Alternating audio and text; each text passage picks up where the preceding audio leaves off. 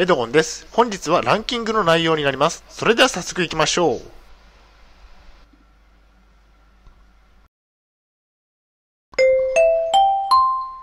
はい、h キャップチャンネルにようこそ。えー本日の内容ですが、えー精神病院記念食ランキングトップ5ということでお送りしたいと思います。前提条件がありまして、えー現在は統合失調症を患っています。精神病院に3年間入院をしていました。主観的なランキングになっております。大変申し訳ないのですが、ポッドキャストの方は写真が見れないのでご了承ください。それでは、えー精神病院の記念食、えー第5位からですね。えー第5位は、えー七夕ですね。えー精神病院には記念食がありました。七夕など記念日には、えー特別な食事が出てきたんですね。だから記念日は楽しみでした。えー記念日には特別な食事ができたので楽しみでしたね。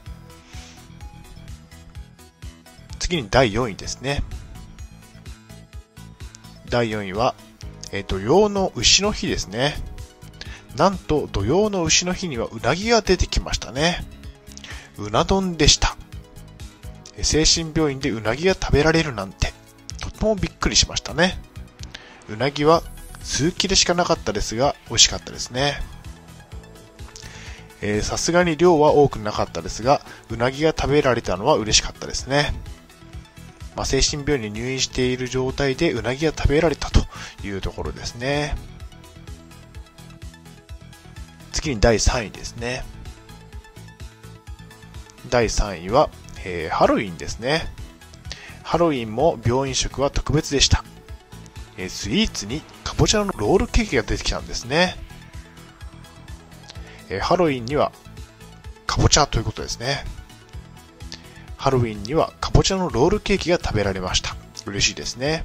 まあ、えーそんなに大きくはなかったんですが、ちょっと小さなサイズだったんですが、えーとても美味しかったですね。次に第2位ですね。第2位は、えークリスマスですね、えークリスマスにはショートケーキが食べられました。えー美味しくて贅沢なケーキでしたね。いちごが乗っていましたね。とてもびっくりしましたね。病院食でショートケーキが食べられるなんてすごいですね。まあ、初めてのクリスマスの時はびっくりしましたね。ショートケーキがまさか食べられるなんて思ってもいなかったので、まあ、美味しかったですね。え次に第1位ですね。第1位は、えお正月ですね。えお雑煮が出てきました。おせち料理も出てきました。えお赤飯でしたね。お正月が一番豪勢でした。お雑煮はお餅なしでした。えー危険ですからね。おせち料理やお赤飯も食べられましたということですね。まあ、病院食を食べている中で、まあ、お正月が一番、えーとても楽しみで美味しかった、えー食事になっておりますね。まあ、お雑煮はお餅がないと。で、おせおせち料理も、えー数品ですが出て、数品ですが出てきましたね。で、お赤飯でしたということですね。では本日の行動プランに入っていきたいと思います。せっかくなので病院食を楽しみましょう。入院治療は息抜きも必要ですということですね。息抜きに、息抜きに病院食を楽しみましょう。結構美味しくて満足できますよということですね。